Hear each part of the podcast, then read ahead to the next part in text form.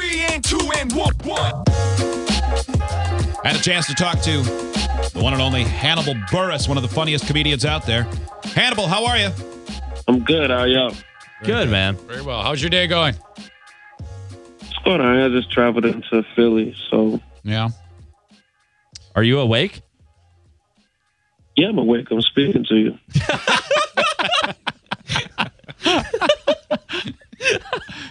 He hates you. Seems yeah. He hates your guts. Pretty obvious in hindsight. Well, he was. He that was a massive yawn that I heard. Oh, I don't believe that. Yeah. Hannibal, ignore Joe. He's an idiot. Y'all all sound the same, man. So I don't know who Joe is. You I don't. You know what? Is that we a get, we get that a is lot. that is that like a racist thing? All white Yeah. people sound alike. No, all radio people sound alike. Yeah, See, you always got to make it about race. It's radio, man. Yeah. Actually, the one thing that's a bigger problem to America than racism is radio people. So that's not, you're not wrong. yeah. I agree. Hannibal Buress joins us. His comedy Camisado tour is making stops at the Royal Oak Theater on October 11th. The Egg in Albany, October 20th, and to be in Philadelphia on the 16th at the Trocadero Theater. HannibalBuress.com, at Hannibal Buress. An official welcome, even though we just sort of jumped into things. Hannibal, thanks for joining us. We appreciate it, man. Uh, Thank y'all for having me. I know you. I know you end up uh, probably talking about this a lot, but we were just reliving your your very, very, very awkward interview on Windy City Windy City Live. Yeah. Um, can you kind for someone who hasn't seen it and broken it down? Can you run through what's going through your head at the various stages of that disaster? Um, well, yeah, it was an interview. I'm from Chicago, so I was. What was happening was uh, I was just thinking, I don't know why I'm doing this. Uh, I'm like, why am I doing this show? I didn't realize that they were going to talk about Justin Bieber for 10 minutes. That's a long And- time. I didn't realize they were going to be that uh, smug and condescending. I was like, wow, they're smug and condescending. But you know, it was just, and I, I, I think I only gotten a few hours sleep because I had a gig the night before and I, I had traveled, so it was just a, uh, a weird situation for me. But now I know if I'm in a weird TV interview situation that I could just kind of Leave. I can just like they were just saying they were saying mean stuff to me, but then they just keep it moving to a, another segment. Uh, so and they would they would just try to keep it moving fast, but uh, now I know I'll just say, hey, hey, stop, stop! You just said something real weird, and you have to be accountable for it. so that, I, I, I want it to happen to you again only because that moment when you did that, especially I, well, I think to a lot of radio people as well, but to, especially to TV where they're so used to um, the quick and nothing's ever awkward or anything like that. It would be wonderful Yeah. to watch from a viewer perspective. oh my god, it'd be amazing. yeah, I wish I wish I did it, but yeah, it's just a it's just a uh, it was a weird format that uh, doesn't really suit what I do, so I, I shouldn't have been on there in the first place. Yeah. But shit, stuff happens. yeah, the, one of your Twitter followers, and we'll post this at our website, freebeerandhotwings.com. But uh, the, there's they they took a screen grab of a look on your face as you caught a glimpse of the camera, and it, it, it a picture is worth a thousand words in that case. You you look like you are thinking, what what am I doing? Yeah, it was just it. I, I didn't. They they kept talking about Bieber. Like it's, it, I understand that the show had to address the the Bieber story that happened then, but Well, then they kept on going on for about ten minutes, and then they started saying, "What about Usher? Usher brought him into business. Usher should have." And that's when it's like, are we seriously talking about Usher's role in this right now? It does That's seem, when it had gone too far. it seems to be one step too far. Now, when it comes to man, your your list of writing credits, it, it's well, you know, but it's amazing. It's it's the best comedy shows that are in television and, and in theaters in recent times. Man, uh, Louie is you know so different. SNL continues to be great in spite of what hipsters who don't watch it say, and and Thirty Rock might have been the best comedy in the last fifteen years. Yeah, man, I got you know those opportunities through my stand up. I was able to, you know, I got that job right now SNL, and from there went to Thirty Rock. So that's some cool um, Nick- writing opportunities early on, man. It was, Now, it was pretty awesome. and with that on your resume, but uh, I was reading that they only used one of your sketches, which frickin' blows because you know you're funny. We know they're funny. How does that happen? Yeah, dude, that must have been depressing.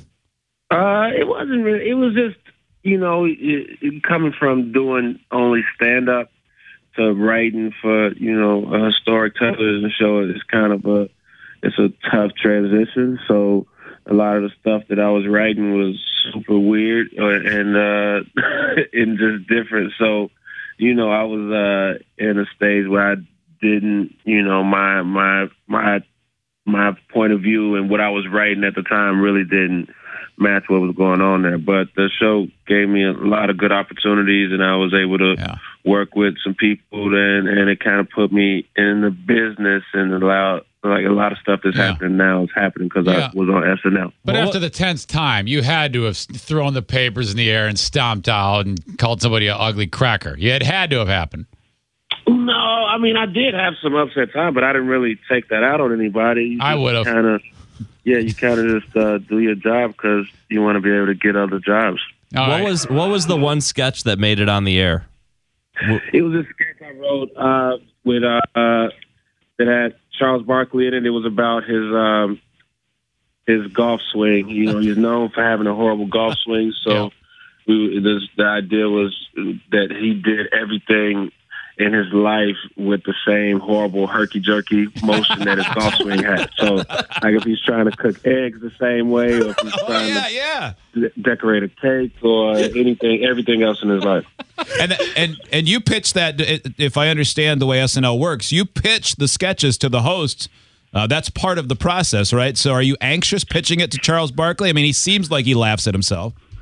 No, I wasn't anxious at all. It was pretty. Yeah, no, he's a he was a real chill dude, man. He was a, he was a cool dude. Did you ever have It a was- chance to pitch to uh, a host where they clearly didn't have a sense of humor about themselves?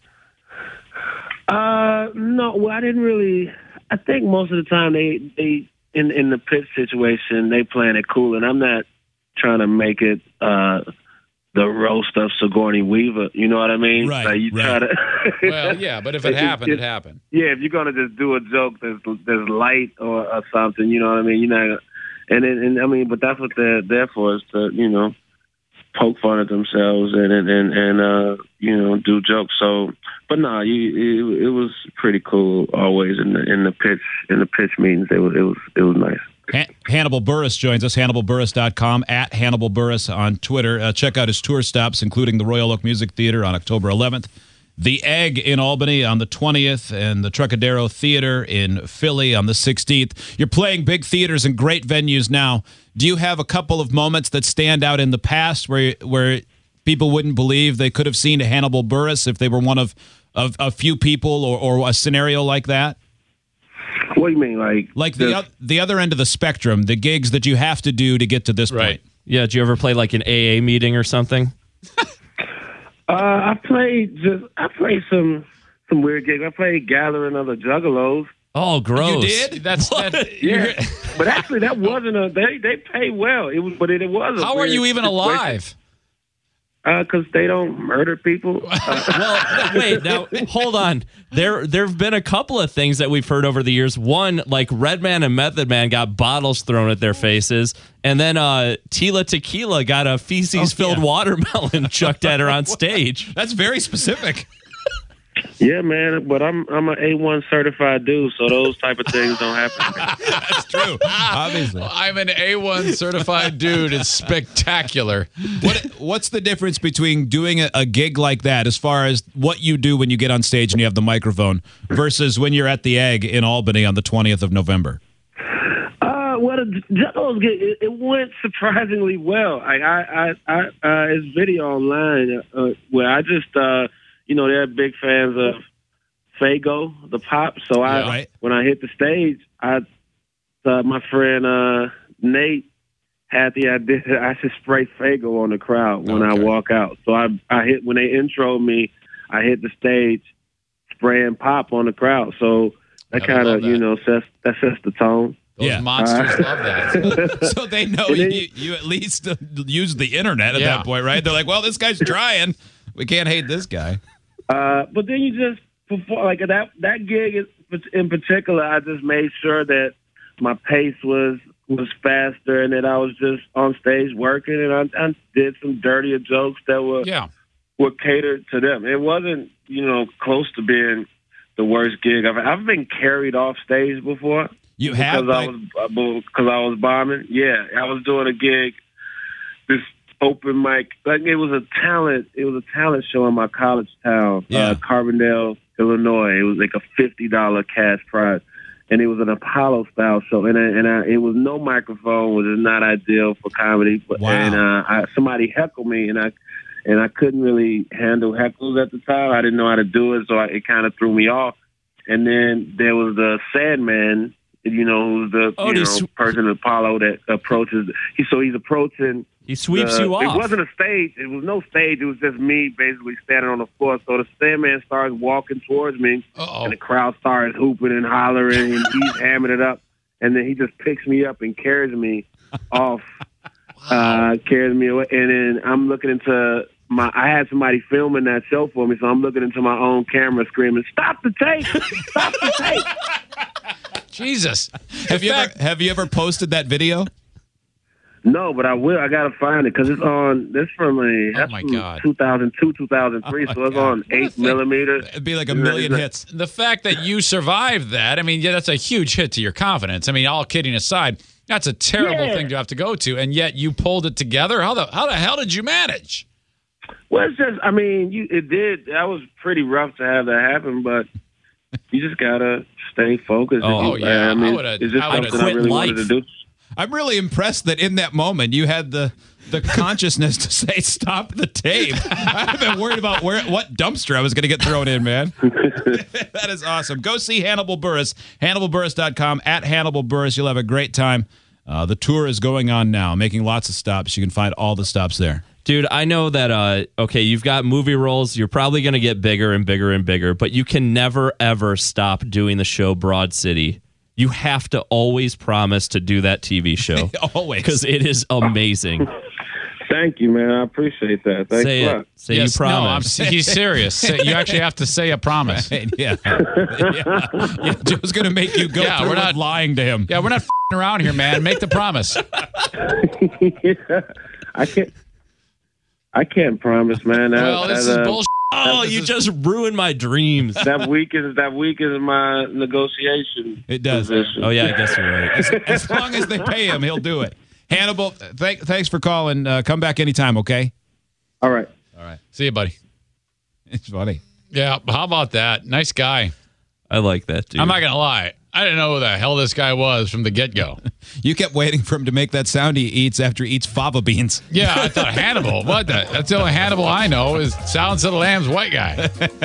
But I, I, I knew you guys would make it special, and he is he's terrific. Really nice guy. He's one of those guys that other comedians talk about as being the best. yeah, I believe true. it. Like I believe o- it. other other like he's they they use the phrase a comedian's comedian. And he's Well- one of the first names when they say, "Oh, I had a chance to see like people who are tremendously Yeah. popular and successful will say, "Yeah, I was in wherever and I got a chance to see Hannibal do his set." Well- That's amazing. It is. I was a little scared at the beginning, and then he warmed up pretty quickly. And then when he told the story, Yeah. when he actually told the story about being carried off stage, that's when I think he was 100 percent comfortable. Yeah, I don't know if Joe's methodology of first thing You awake? saying, "You even going to try?"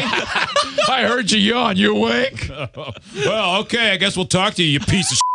you never know. What if I had I not said that? What if this Hmm. had gone exactly like Aziz Ansari, where once again I had to step in and Well, tell him what the f- was point up. to that as a victory. that was a disaster. No, it was a victory because he was just going to be dull. Who? Aziz, Oh, okay. and then. And then he was dull, but at least I got to tell him that At least he you was. got to bust him At over. least. You I- didn't even give Hannibal a chance. We had just Oh, said taping it. I was you're like, oh. you're sleepy. Oh, f- I was like, Dance for me, clown. you know, that was rough. But it, he and he sensed it too. He sensed that you were digging him. I'm, I'm talking to you. Oh man. That was yeah. That response was the response he decided he's going to give after that crappy TV show in Chicago. then when he busts out, you guys all sound the same to me. I'm like, oh yeah, Joe really buried us on this one. Yep, we were screwed.